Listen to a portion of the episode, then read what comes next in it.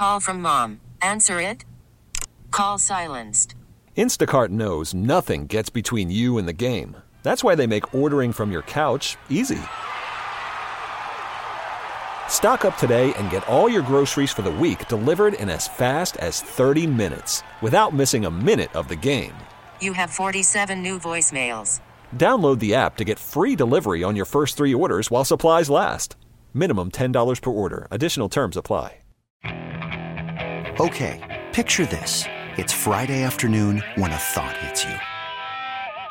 I can waste another weekend doing the same old whatever, or I can conquer it. I can hop into my all new Hyundai Santa Fe and hit the road. Any road. The steeper, the better. Because my all new Santa Fe is available with H track, all wheel drive, so I can hit the trail without a worry in the world. Heck, with three rows and best in class rear cargo space, I can pack the whole family in with all our gear. We've got available dual wireless charging for our phones, so we'll never lose touch with civilization, and we won't lose touch with the primordial power of Mother Earth. So, which is it? Waste the weekend or do something a little more epic? And conquer it in the all-new Hyundai Santa Fe. Visit HyundaiUSA.com or call 562 for more details. Hyundai, there's joy in every journey. Jody Mac here with you on a Sunday get together on CBS Sports Radio. Coming up shortly is the big reveal, the field of 68 for the NCAA tournament. We're going to bring on someone here who knows it quite well. If you've been following his bracketology all year long, you got a pretty good grasp on who he likes. He's going to fill in a couple blanks for us. CBSSports.com's bracketologist Jerry Palm joins us here on CBS Sports Radio. How are you, Jerry? I'm all right. How are you? Good. Uh, leading up to tonight's big reveal, of course, you got tournament week, which all the conferences have their tournaments. Anything jump out at you? Anything surprise you? Anything got you uh, hitting the backspace on your computer so you could change numbers around? Who grabbed your attention? Yeah, well, you have to start with Georgetown and Oregon State. Uh, everybody thinks that you know bid stealers uh, come from the smaller conferences uh, because the regular season winner is good enough to be an at-large team, but somebody else wins the tournament. Uh, but this year, the bid stealers came from major conferences. Georgetown right. winning the Big East, and Oregon State in the Pac-12 taking two bids, at-large bids off the table. Uh, and uh, I think that you know that that's a, in a sense it's kind of a shame because some teams are going to be disappointed, but great for for those two programs. Uh, I think Oregon State was picked last in the Pac-12 this year, and Georgetown was would have been picked near the bottom as well and uh, and they the eight seed I think Georgetown was. So what a great run through the tournament for them, and uh, but it was bad year for the top seeds in conference tournaments anyway. I think it's like 19 of the 31 top seeds did not win their tournaments.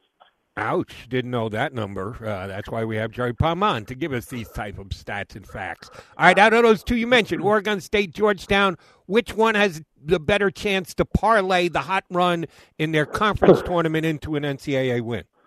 Well, it might depend on the kind of the seed they get or the kind of draw they get, but uh, you know Georgetown's really gotten so much better as this season has worn on and, and had um, a great run through the Big East tournament. Uh, I have a little bit more faith in Georgetown than I do Oregon State because it, I just didn't think that much of the Pac-12 in general this year. Uh, but both of those teams are hot and feeling good. So, um, and they're probably going to be 12 or 13 seeds, which uh, means that they'll get games that they can win. Probably, you know, the kind of games they've already won. Yeah, we we've seen 13 seeds win before, so we'll see if that's the case again. All right, the tournament selection committee has their process they go through. You have to try and match that and keep it as to what you think, but also what you think they're going to eventually put out. How much was that changed, if at all, do you believe, by the fact that we're living in a COVID world this year? Well, the process is the same. It's the data that's different. This year, you've got teams that are playing a really different number of games. You know, some have played. I was trying to compare, you know, Wichita State the other day with uh, um, who played 18 total games with a team that had 18 wins and eight losses. And and it's hard to make those comparisons because one team has just had so many more opportunities to to prove itself, and it's um, so you can only kind of judge these teams based on what they've done with the chances they had. Uh, but if you kind of get up, caught up in raw numbers like number of quad one wins and things like that, uh, that may not apply because so many because of the the different number of games that these teams have played. We're talking to Jerry Palmer, bracketologist here at CBS on CBS Sports Radio.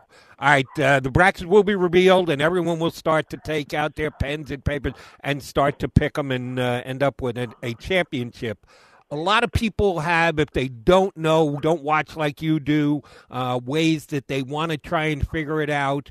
And they use specific trends like uh, what coaches had championship runs before, guard play, veteran guard play, road record.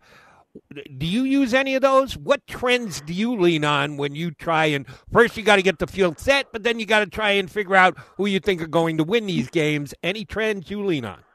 Yeah, NBA talent. It's hard to get to the Final Four without first round draft pick NBA talent on your roster. It may happen once in a great while, uh, but it doesn't happen very often. So uh, that's the first thing I look for is who's got that level of a guy, someone that they can really ride uh, deep into a, an NCAA tournament. Um, and then, yeah, guard play is important. It helps to have good guards, uh, and I think it just helps to be old in general. Uh, you know, if you have a lot of freshmen on your team. You know, Kentucky and Duke have shown that you can do well in the NCAA tournament with freshman heavy teams. Uh, but unless you've got a lot of really good freshmen, it's hard to do that. Uh, so I find that you know older teams tend to do better uh, in the NCAA tournament. Fair enough. You mentioned a couple of surprise in their conference tournament. Uh, Oregon State, Georgetown jumping up and winning. Uh, you mentioned that the top seeds didn't do all that well.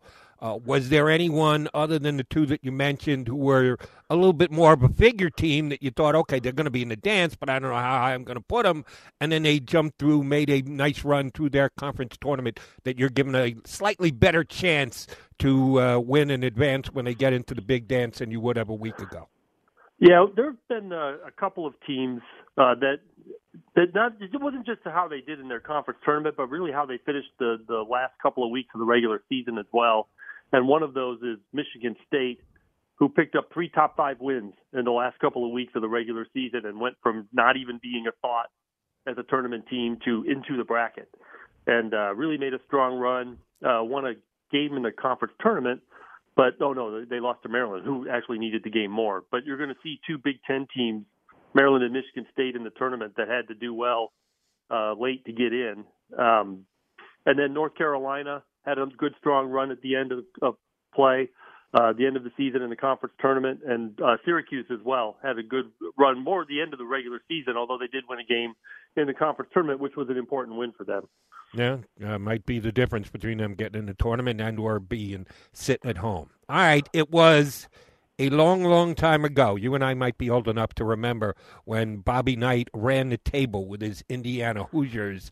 The last undefeated team in college basketball was 45 years ago. Gonzaga's the only one left with a shot. They'll come in as the number one overall seed. Uh, they are 26 and 0. If they win out, they'll go to 31 and 0. A little less than what we're seeing usually for the NCAA winners. But again, it's a COVID world in which we live. We've been waiting a long time for an undefeated team to run the table and win the championship. What kind of shot does Gonzaga have to pull that off? They have a great shot because they've got all of those things that I mentioned that you look for in teams that uh, can do well in the tournament. They've got uh, probably two first round draft picks on the roster. Uh, they're an older team. They have really good guards. Um, it's a very talented team. You know, we haven't seen play good competition now for a couple of months, but they played plenty in November and December and uh, and did very well. So uh, I expect Gonzaga to be one of the favorites. I'll be surprised if they don't make the Final Four at least, and uh, we'll see if uh, Mark Few can finally get that first national championship. And to do it with an undefeated team would be a pretty nice cherry on top for Mr. Few and the Gonzaga fans. All right, certainly a different tournament than we've ever had before in that all the games are going to be played in one state. I know they they're going to label them East and West and North and South, and, but it's everybody in Indianapolis, um, which means everyone's playing in the same time zone. How is that going to affect scheduling for those who are going to be watching and either circling or making X's on their brackets? Well, I, I mean, the scheduling is going to be the same, uh, but the difference is that sometimes they would, you know, save the the later games for uh, the West region teams, you know, the Western sites. Uh, that's obviously not going to be an option this year, but they'll still have, you know, they'll have roughly the same game times um, and in the schedule that they usually have. Uh, one di- main difference will be that the Final Four is being played on one day instead of two.